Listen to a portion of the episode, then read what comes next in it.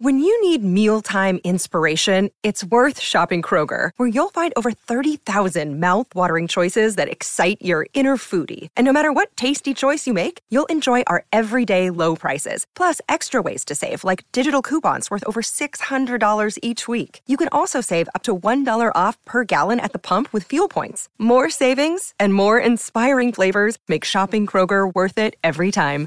Kroger, fresh for everyone. Fuel restrictions apply.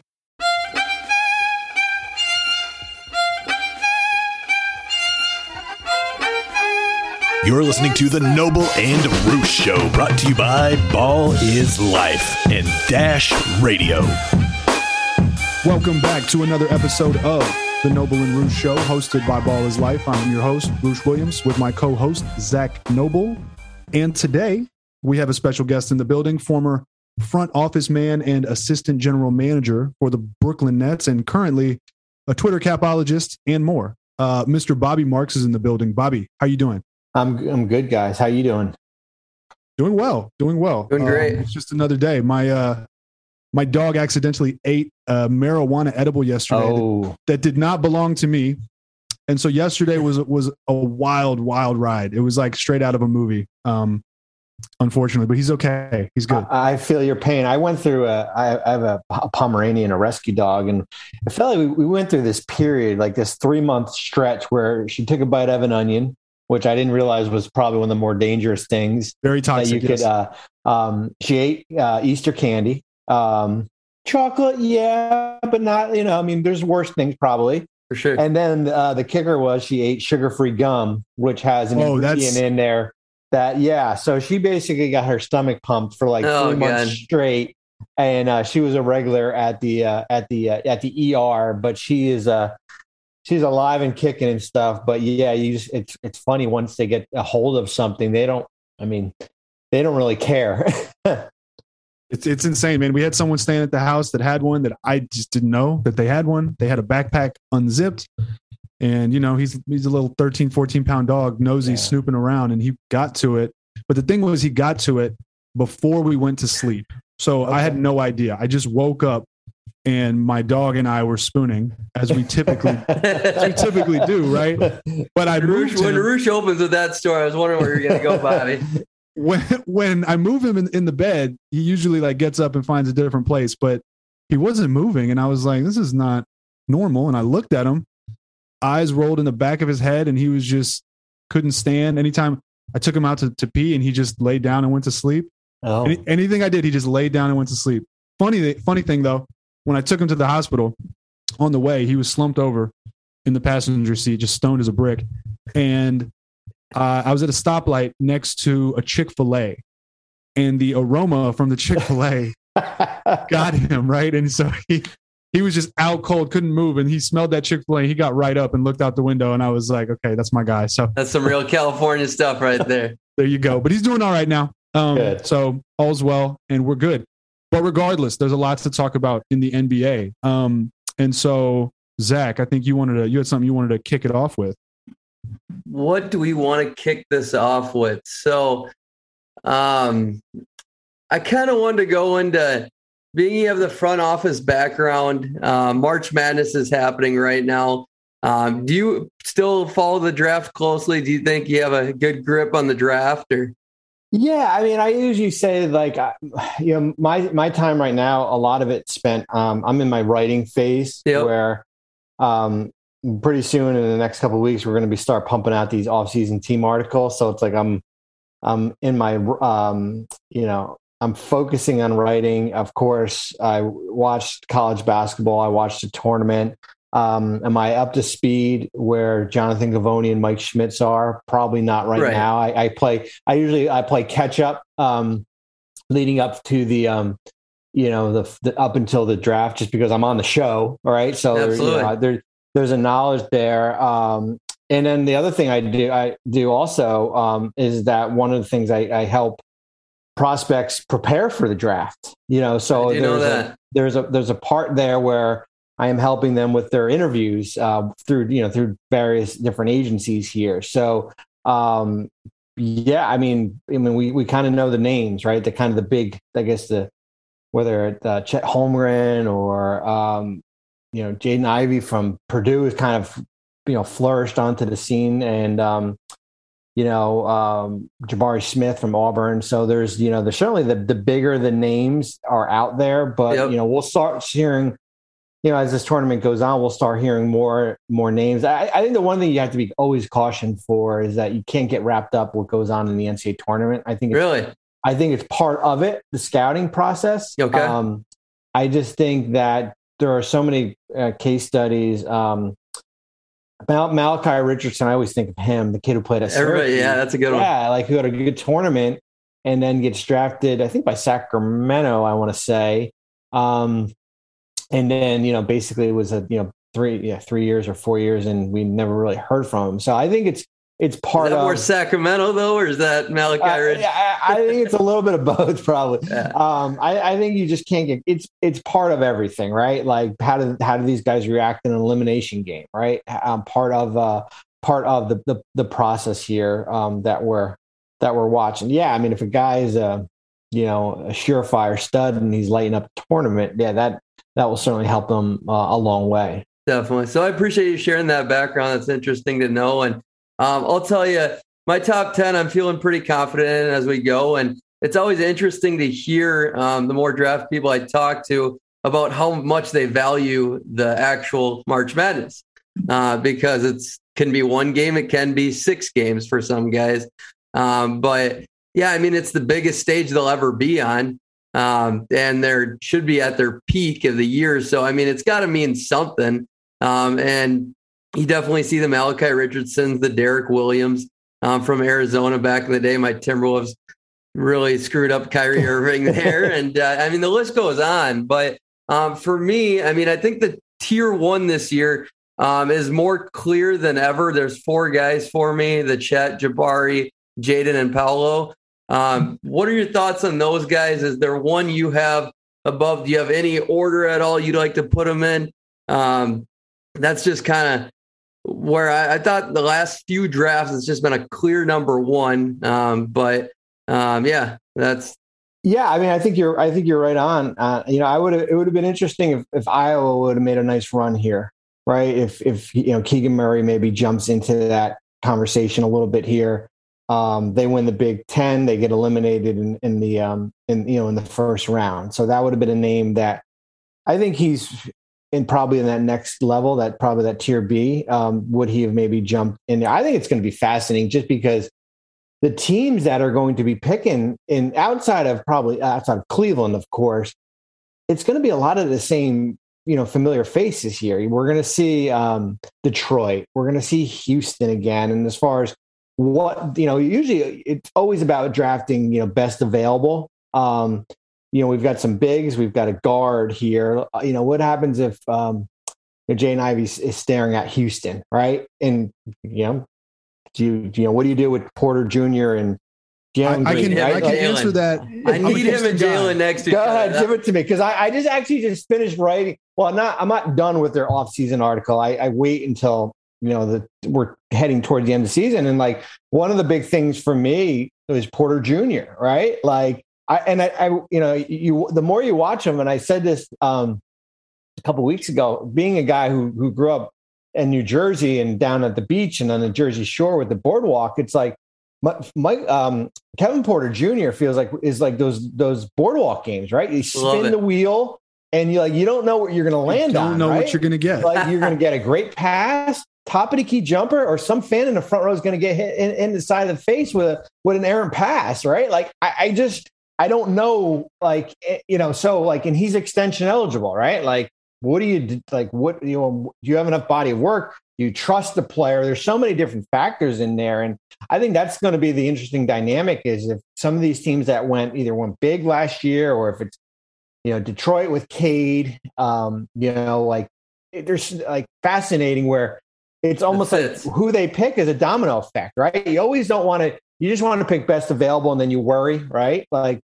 what happens if one of these bigs are staring at Detroit and you've got Saddiq Bey and you've got Jerami Grant, you know, you've got guys already kind of in position there. Um, it's that's you know that's the beauty of you know that's the beauty of the draft happening before free agency, and that's probably sure. a discussion that we could have another time there where you're, you know, you're filling a need and then you're going out and filling a different need in, um, you know, with the with free agency. So just a quick as a Houston guy, as a Houston guy, I'll say I value. I think I value Jaden Ivey over Kevin Porter Jr. Um, Damn the volatility, right. huh? Easily, damn yeah, right. The, vol- the volatility of Kevin Porter Jr. on a night to night basis, and then the mental, just the mental toughness is not yeah. there. And I see it. I mean, I watch all 82 of the Rockets, Bobby. If you see me on Twitter yeah. at all, it's it's I do a lot of Rocket stuff. And um, I mean, one night you'll get, and it, it varies quarter to quarter. I mean, he'll start a first quarter eight point six assists, no turnovers, hitting the three ball, looking great, and then he'll disappear, or he'll randomly roll his ankle. He's been doing this a lot lately. He'll just roll his ankle and kind of get out okay. of it. He'll get subbed out. This happened the other night. He got subbed out, got upset about it, forced his way back in the game. It was really awkward to watch. Um, and you can just tell that the mental, the maturity and mental toughness is not there, or if it is, it is, it, it just varies night to night, quarter to quarter. And if you're really trying to build a winning culture and a winning team and winning habits next to young guys like Jalen Green, Alperen Sengun, and so on and so forth, yeah. I don't think you keep a Porter around unless you, unless I think his best chance to flourish, at least with respect to his current situation, is as a sixth man, a la kind of like a Caris LeVert. I mean, he's inefficient. He has big games. Uh, he also has poor games. The one thing is his shooting's become better. He's shooting 37% from three on about five, uh, I think six maybe attempts per game. Um, and so, yeah, it's six, 6.3 attempts per game. So he's shown some improvement. I don't want to give up on it, but he's about to hit restricted free agency and I just don't see many suitors for him. So I think the yeah, Rockets. Yeah, can- there's I, there, there's a big difference. You know, when when uh, Houston made the trade with Cleveland, you know, they basically took back, you know, what like one five, one six. You know, like he's on a rookie contract. And the funny thing with Porter Jr. is that he didn't even get. You know, you can when you do these rookie scales, you can get there's a base number and then you get 120 percent bump. Um, mostly everyone gets it. I would say 99% of the first round picks get this 120% bump. Porter Jr. didn't get that. Like he basically got, you know, a couple million less than what he could have earned. And there's a difference when Houston trades uh, a top 55 protected second round pick and inherits one, a guy on a one six, $1.6 million contract to paying him like real money, like real money, like lot three years, $36 million, like, like, like that. And I think what you have to be careful with is A, do you have enough body of work? And then B, if you ever had to move that contract, can you trade him? Like that's that's going to be that's the big thing, and that's where I'm, you know, that's where you're hesitant. And all all rookie scale contracts, unless you're, you know, the you know Jayson Tatum and Donovan Mitchell and these big names and Trae Young and um, guys who re- get deals right off the one free agency starts, right, they're locked up to these max deals. Like there's a reason why a lot of contracts don't get done until that Monday before the start of the regular season, right? Like those in between guys, because you really don't have much leverage. Players don't have much leverage in um, in extension talks because the team is not bidding against anybody, right? There's there's not they're not bidding against an offer sheet. They're not bidding against cap teams with cap space. They're really just kind of bidding against the clock on that um that, that Monday before. So so let yeah, me, I think you just yeah, go ahead. Let me yeah. stop you there then, because it it plays out in the public like the player has so much leverage because they all get these extensions besides DeAndre Ayton, who might have deserved it as much as any. Like I've personally been on the side where you have all the leverage, like you're saying, the team does. So why not say prove it one more year? Who cares well, if that player's mad? You're going to be able to pay them more money. Yeah, and that's the interesting Screw thing too. Like, like Michael Porter Jr. is. A, I mean, we're on the Porters here, so we'll go Michael yeah. Porter Jr. now. I mean, he's an interesting, great third year, right, uh, in Denver. Um, we know the history of the back coming out of Missouri, um, and then he gets, you know, he he get he gets max. He's a max player, and the fourth, the fifth year is partially protected, but there's clauses in there where if he earns all NBA or based on how far the team goes, will kick in. But he's, you know, he has surgery again. You know, the same, like the, the back flared up. And that's another case where if you're thinking, like, well, why don't you just tell, you know, like, prove it? Right. Like, give me another year at that, especially had a, um, are teams just know, scared, you think? Yeah, I think what teams look at too is I think they look at, I think people teams are still freaked out from the Gordon Hayward situation in mm. Utah.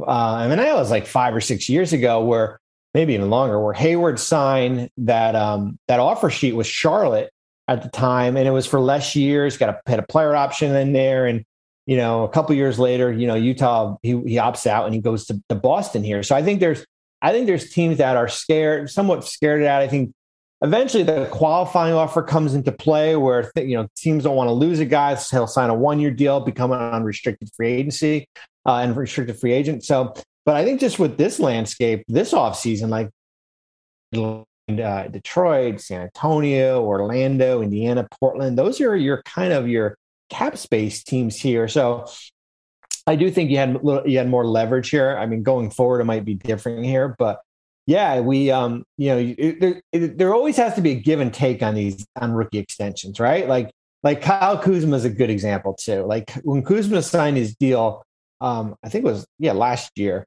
Like it was you know three for thirty nine or three for thirty six, whatever numbers. Are. Well, it's a good number, but on a trade off, he has he's got a um, a player option, right? So like they had him on a good number, player option. It works for for both sides here. So um, but it is a, fi- a fascinating dynamic as far as yeah, the team's got leverage, but all of a sudden we see like eight deals happen, right? Like right as, as soon as that weekend happens, right before the season starts. So I want to use that to kind of naturally segue into I think what we want to focus on talking about today because I pretty interesting, um, and I think you would be probably the best person to sit down and have that conversation with. So I kind of want to focus on young cores around the league and you know we can evaluate them, discuss them, whatever you want to do. And since we talked about Kevin Porter Jr. and since I am biased to the Houston Rockets, let's start there. Um, what are your thoughts on their on the current young core? Who do you think is included in Houston's young core? Because the whole, I mean, half the team is you know may or may not be legally able to drink. Um, and and who do you you know see them at least in your eyes? Who would you add um, to the young core with what should be hopefully another top four draft pick this season. Yeah, I mean, I think um, you know, I think Green and Sengun definitely. I think they're part of the core. I mean, we talked about um, Kevin at length here. So, do you want to equate him there? I, I, don't know if I'm ready to. I don't consider him a foundation piece. Um, the other two, I agree. I think you can you can you know build around that. Um, well, I think it's interesting because they have Kevin Porter Jr. and Christian Wood, yeah. Christian Wood is 26, but he's right. He's really, you know, it's a second real season. Right. Um, and they are the leading they get the most touches and they get the most usage, but they're also the most volatile and the and the biggest question marks. Well, and that's the other thing with Christian too. Um, and I, you know, I'm, I have some a lot of about him is like you know he's extension eligible, right? So, are you comfortable giving him a four year, you know, 70 million, 80 million dollar plus deal? um, to build forward, or what happens if you draft a big? You know, like possible. You know, um, so I think I I don't I, I know he's putting up numbers. I know the the game the other night he goes for what 39 and hit seven threes and stuff like that. But like like I want to see it like more. yeah, I want to like I always said like I, I give Detroit a lot of credit how they're playing right now because although they've been eliminated a long time ago, like like I want to see guys in meaningful minutes when games matter. Like I want I don't want to see it when you're down 20 and certainly Houston's played better since the I think since the All-Star break, but I want to see guys in meaningful minutes and um, before I'm willing to commit like these buku dollars to um, to a guy like Christian Wood. And I think the interesting date for me for Wood um, is going to be, I think, August 6th. And, and why I say that is because, like, once that date passes, if he's in play to be traded, that team won't be able to extend him because of this, you know, the six month restriction uh, as far as you know from from that perspective. Here. Can you and, can you elaborate on that for people that aren't familiar? Are you saying yeah. he cannot be ex- if he's traded after August sixth, he cannot be extended by the team that trades for him? he can be extended, but he can't be extended for the maximum amount, which is 120% off the average player salary.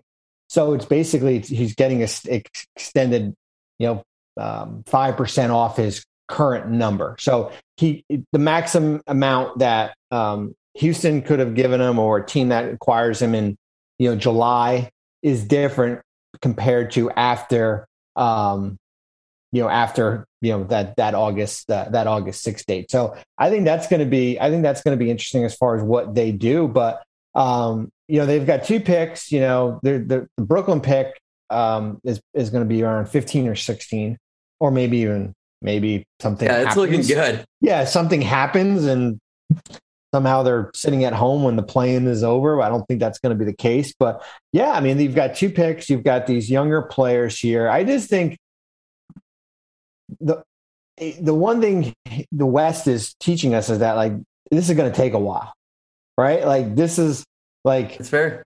guys are going to, you know, Porter Jr. and Murray are going to be back, be back in Denver. Kawhi and Paul George are going to be back in Los Angeles, right? So um, I just think you're gonna you got to hit on your draft picks, man. Like that is like that is so so key, and I think you did with um, I think what you did what you did last year. I mean, even you know Christopher, I like. Um, there's there's parts there. It's just a matter of just you got to keep on building off it. No, I mean, I think I agree with all that. Um, All right. I, I think Houston has a lot of tough decisions to make, specifically with KPJ, with Christian Wood. Still got to see Usman Garuba hit the court. He's really had a, a very limited uh, rookie season.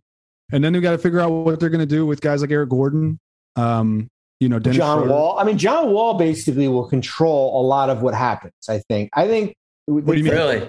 Yeah, I, I think. I think for Wall, um, what's his buyout number? Right, like that's going to be. You know, does he, he doesn't have one yet, obviously. I, I know. I mean, is he willing to take? is he willing to take a twenty million dollar shave? I don't know. I don't You know, think I- so. I don't, I don't because I don't, so. I don't see him. I, the only way I see him earning that back is basically in two years. Right, a team would give him the mid the, the ten million dollar mid level. So like, so I mean, is he? I think there's got eventually going to be have to be some closure to this, right? Like, we're not going to go through this. I don't think we're going to go through this again as far as year two of John Wall sitting out or I will, Bobby. I'll say I don't. I think Houston would be prepared to enter that situation. I'm Yeah. not convinced John Wall is ready to play ball the way, well, quote unquote, play ball uh, the way that he has. So we'll see. I, I don't know. Do you, do you think that he's going to make a fuss and, and make it more of a public situation? I don't. I think if um, I'm surprised he I- hasn't already. I, I- think if he does not, I don't think. He, I think if he's not traded or if there's not a, a resolution, I think there there could be because now you're talking about now you're going into the second year of a guy who's basically, you know, on ice. Um, and I think there was a, a um, there was a spot a point last year where he would have. I think the Rockets would have welcomed him back, but not as a starter. Like I think if he would have, you know, if Stephen Silas said, "Hey, we're gonna we got 15 to 20 minutes for you," right? This like is the Dennis what, Schroeder. It's the role. yeah, exactly the Dennis This Schroeder role what right now. this is what we have. He'd be on the roster right now, but he Yeah, views that's himself as a starter right now, and I think that's going to be the interesting part as far as who out there needs a starting point guard. well, there, there's just not a there's not a trade market for him. The no, there's no trade market. No, I mean, be- you know, you basically going to have to take back what, like 38, 39 million dollars in salary. Yeah, I mean, they're they'll find the same, you know, you know, resistance, you know, that. um Well, although I think John has a little more value than Westbrook in Los Angeles, right? Like, um, like, and that's the other thing too is like. People are saying, why wouldn't you just trade Westbrook for Wall? And be like, well, you're going to be in the same position. like, you're going to have to do a buyout anyway. You know, like you're, it's all the Yeah. same unless you're getting yeah, I mean, unless you're getting a number one pick in 2000, whatever, 27, then Well, the, the Yeah. only way that Houston would do that trade um, is to get that 2028 pick. And I think that uh, after July, I forget the date, at some point in July, I think the Lakers 2029 pick. yeah, tradable. once the draft starts, actually, Okay. then you look ahead. So 20, so 2022 is no longer like you, everything gets pushed back. So now we start with 2023 and then 20, yeah, 27 and 29 then are in, are in play to, to be moved. Have buyouts been around forever? Like, because I feel like they've only been prevalent like the last seven years or something. Well, we, I mean, when in New Jersey, I think we're still paying Dikembe Mutombo for his buyout. I mean, that might have been the big. We we acquired Mutombo in. Um, we went to the finals and, got swept by the Lakers, and when Shaq was dominant, right? Yeah. You know, Shaq and Kobe 4-0 sweep, and we had figured that we needed, you know, we had Todd McCulloch who was a nice player, but we needed a down low, big defensive player of the year, and we went out and got Mutombo, and he went up. I think he broke his hand, and he was. we want to play in San Antonio the following year with Duncan and Robinson, and he wasn't really much of a factor. And we wound up buying. Yeah, we bought him out that year. He had a, I think he had like twenty five million dollars left in his contract. Oh my god. Um. So yeah, I mean, there. I think the the buyout market is probably one of the more overrated mo- points of the season here. I think people get caught up with the names. I think some of it is more of a, just an insurance policy for teams like you know Dragic, uh, Goran Dragic in um, in Brooklyn is an insurance policy for Kyrie, you know, and or and for Ben Simmons. I mean, that's the. I mean, everyone lost their mind last year when Blake and LaMarcus Aldridge went to Brooklyn and Andre Drummond went to the Lakers, and the system is broke, and we've mm-hmm. got to fix it and stuff. And you know, Aldridge wound up retiring at the point because he had that medical condition. Blake had some good minutes here and there. He was um, good last Drummond, year. Drummond basically lost his. They didn't have a role basically. You know when the you know when the playoffs started here. So um, they've been around, but I just think nowadays the names are probably a little bit more well known than they they were in the past. Let me ask you this: If you were given the opportunity to take over any job in the league, not named Milwaukee, not named, um, let's say Brooklyn, um, and yeah, let's just say those two. What team would you take over? What would be the most fun for you to run and try to make it into a championship team? Well, I mean, the Zach Kleiman in Memphis has already done a good job. So I, would hate to take over his job because I'd probably screw it up. So I mean, what they've been what they've been able to do there is is pretty remarkable, right? I mean, it's you basically transition from the the you know the Zach Randolph, Mike Conley era, um, and no Phoenix and then, for you either. Okay, and that's yeah, too perfect. You, you, got you you know you got Ja number two, right? Like, there's your foundation guy, right? Yeah. Um, and then to be able to build through the draft with other parts, whether it be Desmond Bane at 30, when you make that trade with Boston, um, you know, um, you know, Dillon Brooks, um, De'Anthony Melton, you're going to trade, um, you know, um, Tyus Jones sign is what's that? Jaren Jackson. J- Jaren Jackson, right in the top five. The Steve, like you, you hit on every. Know, they know who they are, right? Like they know what their identity is. Like they could have easily had cap space last offseason, but they parlayed it into like nine different trades and they got multiple seconds and it freed up some money for other things here. Um, and they're only going to get better. I think. You know, I think it's going to be fascinating because there's a difference of being, you know, the the eight seed and playing Utah and having a you know, hey, we stole a game, right? We got a good feeling now, man. Now you're to be the two or three seed. You are you got a target on your back, man. There are expectations. Like losing in the first round in seven games is not, I don't want to hear, well, it was great experience, you know, to be in a position like, no, like your window is open. It's only going to stay open for so long. But um, what Memphis has been able to do is, is I think it's one of the great builds as far as organically Definitely. how they, you know, they didn't cheat the system. They didn't go out and, you know, you know, pay a guy, you know, uh, from another team forty million dollars, and um, so I think I think Memphis is um, I think what they've been able to do is pretty neat. I think it would be interesting. You know, I mean, there's not much more to do except just kind of, I say, put the cake in the oven and let it bake a little bit. But they they check all the boxes. You know, um, with their younger players, they've got veterans, they've got cap flexibility, they got a ton of draft picks from other teams and and and their own. So um, they're they're a fun uh, they're a fun story. So if you were to project with Memphis, because I always like to say if you got this team that's growing and trending in the right direction. You kind of got to project out if they're going to be good enough at their peak ceiling, if everybody reached their full potential, if they're a real championship contender. Like I look at it,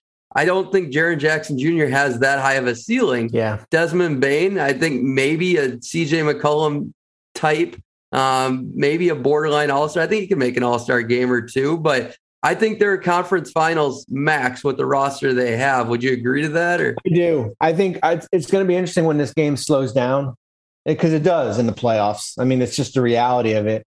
Um, I saw it in New Jersey firsthand. I mean, we were this up and down team back in you know with Jason Kidd, and then when it gets to a, a, a grind in the half court, things change. So who's who's your other who's another guy besides Ja? Like who's your another who who's another closer on your team? Right? Well, they, like they got the direction like Phoenix was going, but then they added Chris Paul to make him yeah. that contender. Well, they also need shooting. Memphis needs some shooting to well, bail them out at some points if they don't have that bona fide number two guy. Yeah, I mean that's why I thought when um, if if Boston was going to, and they've had a great turnaround also, like you know Jaylen Brown, right? Like push your chips to the middle in the offseason. That would be a great name to put with. They've got all the, the pieces to do it. I don't think you know Brown will be will be in play, but that's like that's going to be the interesting thing is if they lose in the in the second round and and some of the things we're talking about right right now resurface is like, do you go out? And I don't know who that guy is right now because we don't see that disgruntled, you know, all star out there. Um, you know, finding in that next piece, and it's it's hard. I mean, I, I said it last year when the Knicks um, and Memphis is certainly ahead of where New York is. When New York lost and had a good year and lost to Atlanta in the first round, it's like, like how do you go from good to great? Mm-hmm. Right? Like it is hard, man, going into that, getting into that next level where Phoenix is, or where you know we'll see what happens in the East with some of the, these teams that are kind of clumped together, but where you know we're a Western Conference Finals or an NBA Finals. It's hard. You got to get a little lucky. to get you know to get to that step.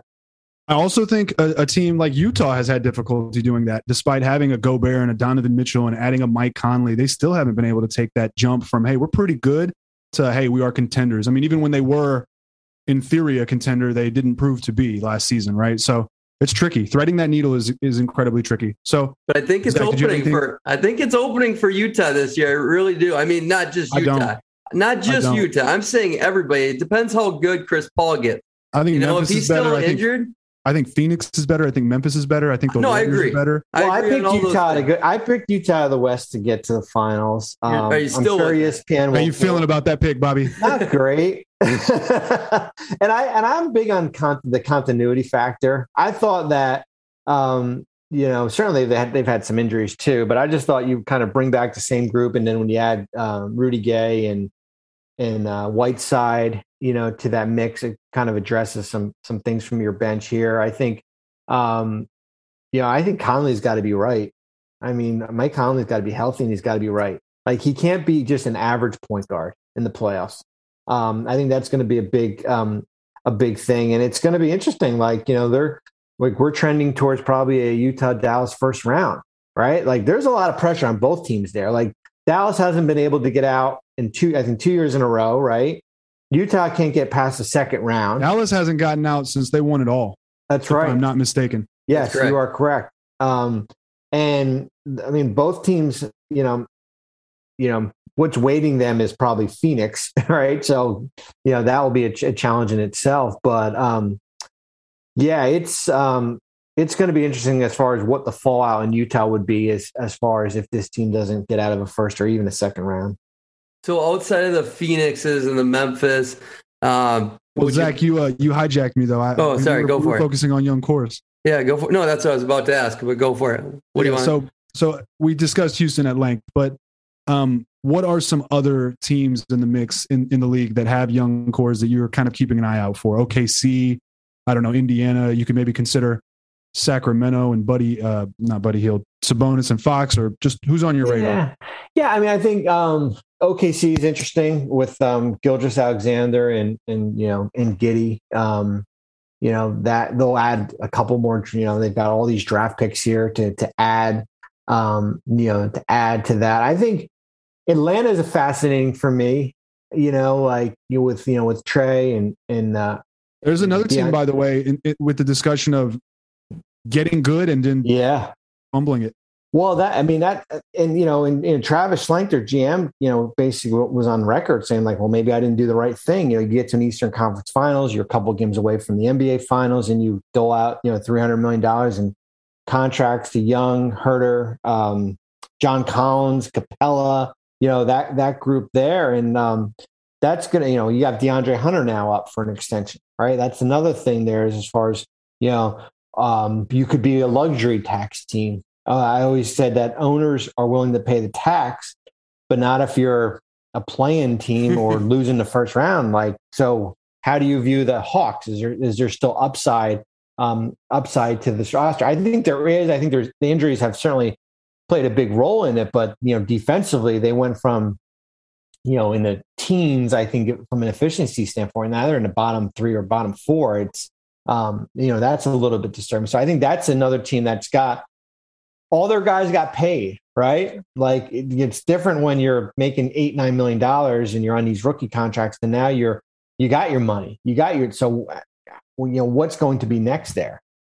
So OKC, would you what what would you do with Shai Gilgeous-Alexander? Because I personally think like the dude's experienced success. His rookie year with the Clippers. I mean, he's made the playoffs right away, and then he did it again when he got to OKC with Chris Paul. Um, you have all these picks. I don't think the guy's going to want to sit on a terrible team another two years. I think you got to somehow get like even just a marginal move like a Miles Turner to help getting some winning pieces around there. I'm not saying go spend a lot of money by any means, but I'm just talking coherent basketball players, not the Pokus of this world trying to hit on these gems out of nowhere, you know? Yeah, I mean, it's interesting too because they'll be going into year three of this process, right? Like, you know, we've seen last year, this year, um, you know, and then they go into, you know, they go into, you know, they had such a great stretch of playoff teams, and now we're into three year three of this rebuild, right? And what do you have to show for it so far? As far as yeah, you've seen some good minutes from Tre Mann. We talked about Gilgeous-Alexander, Giddey Like eventually, it's got you've got to turn the corner a little bit here, right? You can't be you know 25 and 57 for the next five years, or we'll be talking to you like Sacramento. I mean, that's just the reality of it. But they've got things that can get them better. Like they've got all these, they've got what 19 first round picks in the next seven years, including the potential of what three or four um, this year. They've, you know, for them, I think drafting in the top three or top four this year matters. I think, you know, I think, you know, Sam Presti is is one of the best at identifying talent, but can you find a guy in if you're sitting at six or seven again this year? Like that's that's going to be the challenge there. And and they found, you know, you know, they're basically trying to follow the blueprint of, you know, Durant, Harden, Westbrook, Ibaka, you know, that core where you basically grew it um, you grew organically. The, the, hard part is that you're going to be going into year one of the Gilgeous-Alexander extension, right? So now you, you know, like th- they have a position to, for when the season start ends to June 30th, they've got like $32 million in cap space, right? To go out and and use it on on something as far as either player or you know take back draft picks or do something there. Once July one kicks around, like that goes away because Gilgeous-Alexander now comes in at like 30 million. And this fun team that all, all these trade exceptions and cap space and like it's not there anymore. Right. So now they're just like everybody else, but with a lot of a lot of draft picks. And I just think like like I, I don't see it in their nature where they're going to go out and trade, you know, three first round picks for Bradley Beal. Like I, I don't see that's not you know the aggressive side. So you're we're basically we're kind of in this this waiting period where you better hope you draft right and you hope you, you better hope you develop. But on the other end, as you said, you, now you've got, instead of a guy on a rookie contract in Gilgeous-Alexander, now you got a guy in a $30 million per year contract.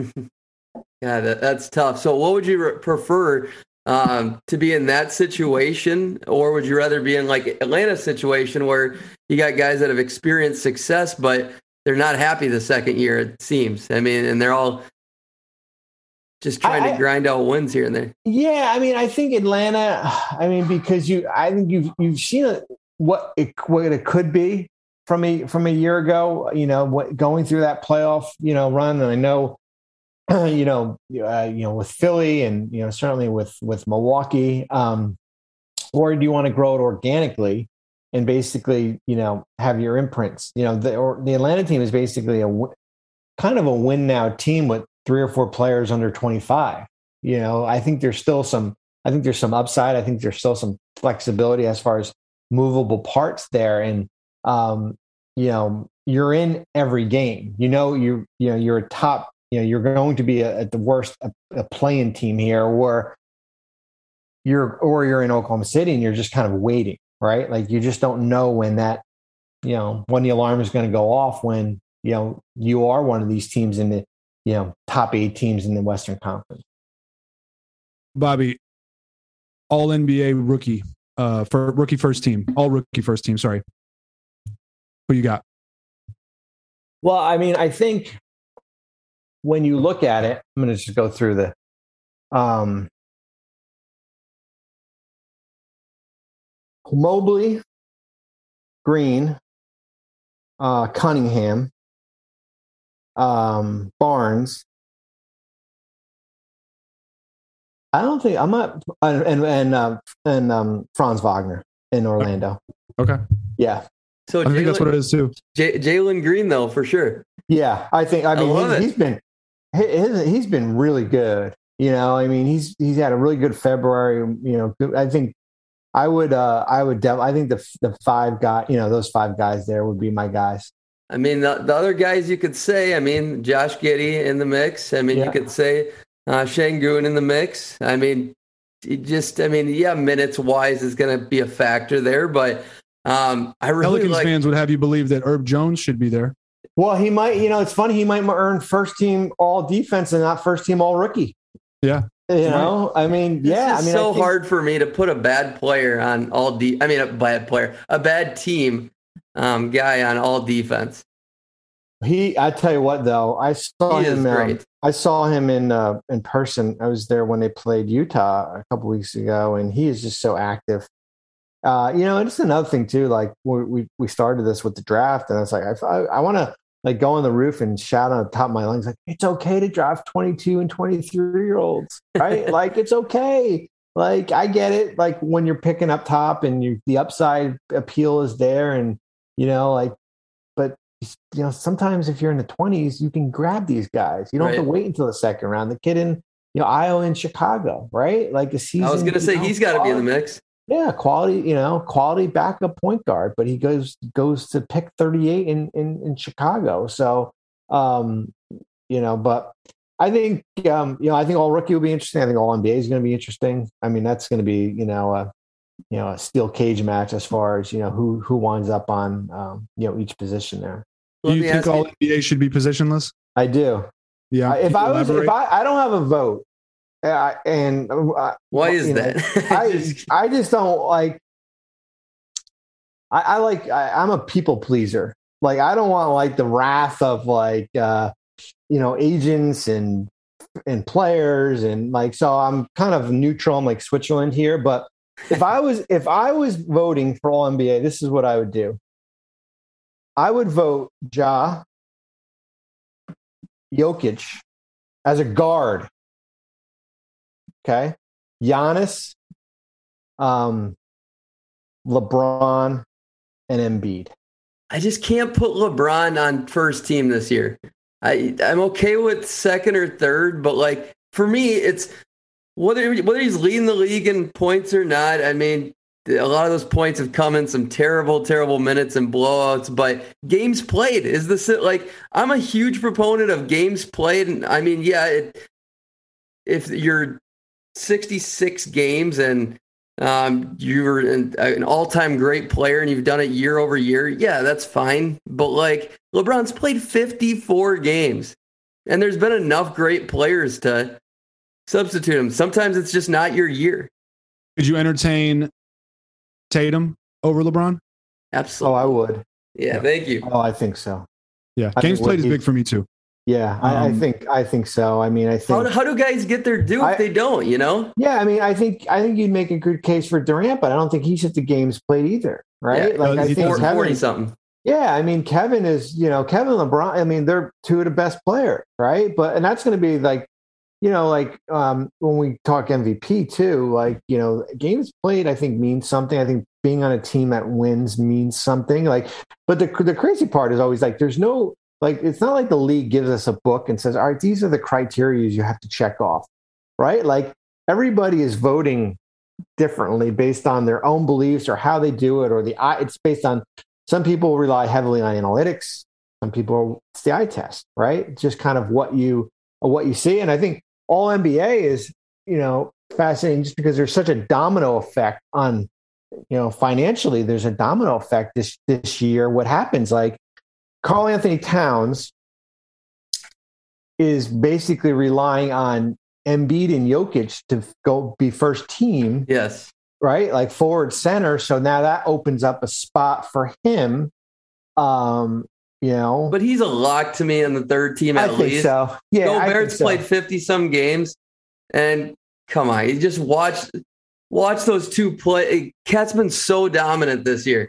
Like Yeah, I, I, I think he will. I, I think he will, and I think uh, DeRozan's going to be. You know, int- I mean, this team's struggled. I mean, we're we're taping this pod on a, on a Tuesday, and they're getting their doors blown off. And uh, I think I saw a stat. They're like 0 and 5, 0 and 15 against Yep. teams, the top three teams in each conference. Like, man, this team is going to be. You're they're trending towards a.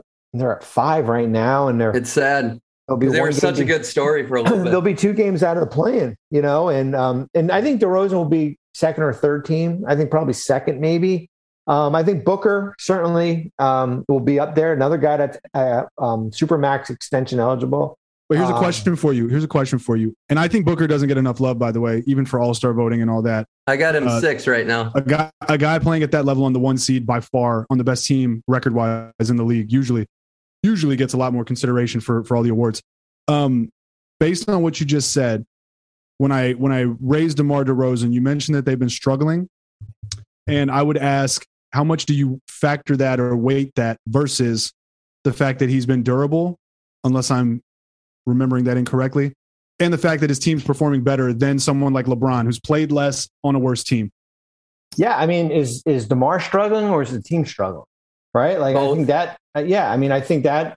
But I also think that we have to look at it over the court. And I think what happens too is that we get to this point of the year and people like we forget about what happened the first fifty. Uh games. huh.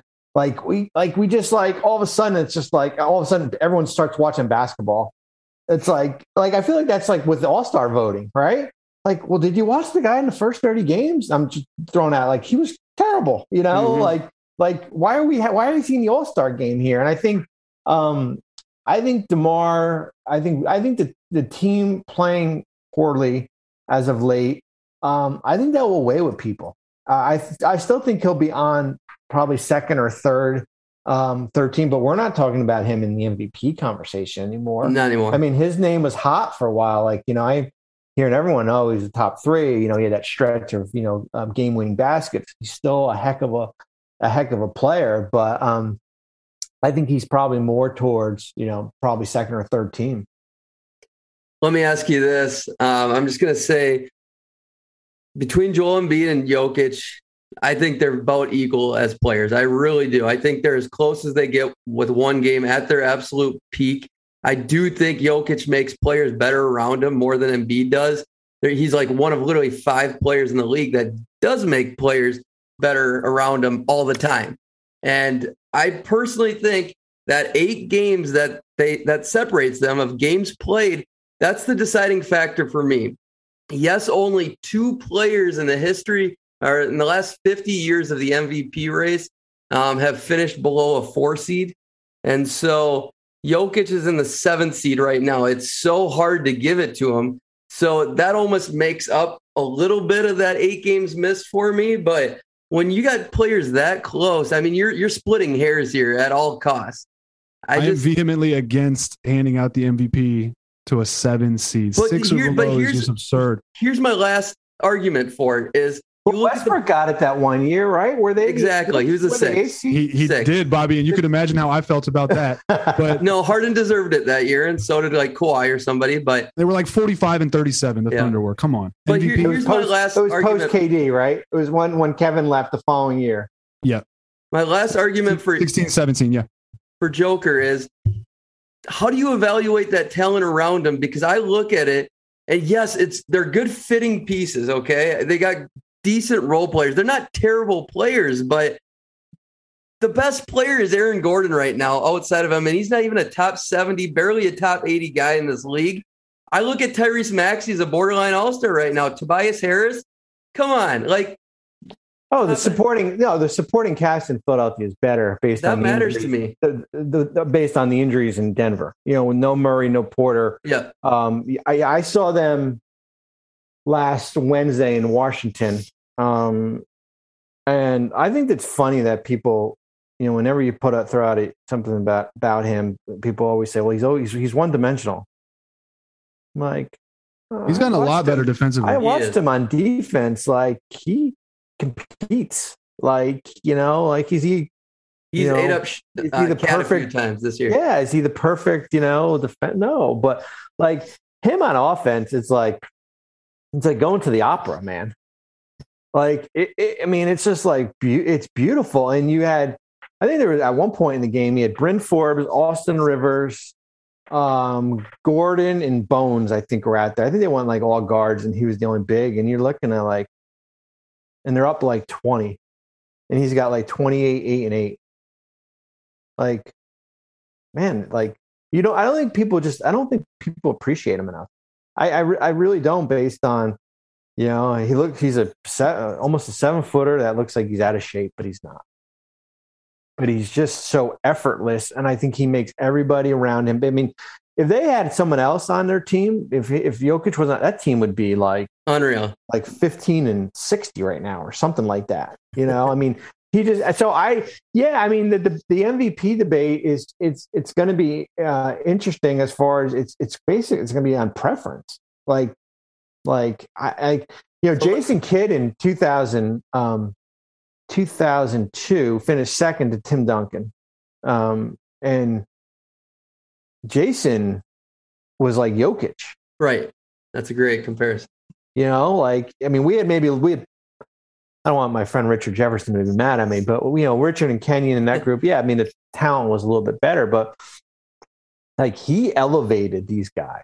Like, so I don't know what the criteria is for MVP. Is it the be- is it Everybody's got player? Is it the most valuable player to your team? It's like the same thing with like like we're gonna like all of a sudden. I think it's funny. Like what coach? I'm, I know I'm changing the subject a little bit, but like coach of the year, right?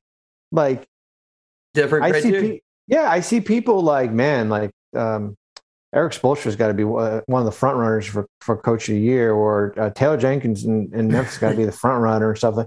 And I'm thinking, like, well, does anyone watch what Monty Williams is doing in Phoenix? Like, we like we just we just because you have a team that went to the conference fi- uh, NBA finals, like like all of a sudden we should eliminate them because these other teams are weren't predi- or predicted to or they were predicted to go you know, and as the sixth seed, and now they're the two seed. Like, like, so I don't know what the criteria is for um, for any of these here, and I think that's probably why there's so much of a debate when the, the it comes out, and then we find out who voted for who, and, and you know, there are some people who watch more Celtics games, or Yep. watch more Jazz games, or watch more Rockets game, and they're maybe they're a little bit more biased towards that player. Yeah, Monty Williams should have won it last year, to Yeah. be honest with you. And I don't know why he didn't. I guess Well, people- that's the thing. Like, so if we're going to go buy off that feel good, right? then you give it to the Knicks. Yeah. Yeah, or the Sun. I mean, Monty had every right just based on. I mean, shoot, that team hadn't gone to the playoffs in whatever twelve years, and Mhm. you basically come in and you get a, you know, you get, um, you know, you get the Chris Paul trade and everything, and you turn around that that season here. And I don't know if he. I hopefully he gets it this year, but I mean, I could see one of the the, the voters looking at you know uh, Ime Udoka in Boston and be like, hey, you know, twenty five and four in the last twenty nine. But then they Number forget one about his start to the year. Well, that's the thing. You got to be right? accountable for that too. You Well, know, all, all of the awards in the NBA are narrative driven, or they Yeah, seem to sure. be. And, and I, I think it's a problem. I think it really pisses fans off. And also, when you look when you look at it in retrospect, you kind of like we're doing now. You're just sitting there like, how did that happen? Why did? Well, that I mean, happen? here here's the thing. Like, and the league would never do it. Is like maybe we have a committee of twenty people, right? And that's their sole job, right? As far as they are the they are on the selection committee, and they're the ones watching the 82 games, and we're not Right. relying on a radio guy in Sacramento to vote for um, All NBA. Come on, right? We'll I only mean, watch I the think- Sacramento's I think- games. I think part of it is too. There's too many people that have a vote. I mean, I think that's. I think that's. I like part, that. I, I think that's just part of lump the it into- too. It becomes an issue of groupthink, right? People are like, oh, I think the the consensus is this, so I'm gonna go with the consensus. You know, um, Westbrook when he won it that year, the triple double thing was it was like, oh my god, the triple double thing. And then he does it again, and no one cares. You know, Yeah, and he hit he hit that crazy game winner against the Nuggets in the midst of the triple double barrage. And when he hit that, as a Rockets fan, we all knew we were like, okay, that's the that's the moment. Well, he just and then the the other thing too is what happens is, is that, and we saw it two years ago when Giannis, when Milwaukee lost in the bubble in the um, second second round, right to Miami. like it's the MVP is the re- is a, is a regular season award, Correct. right? Like it's not what you do in the playoffs.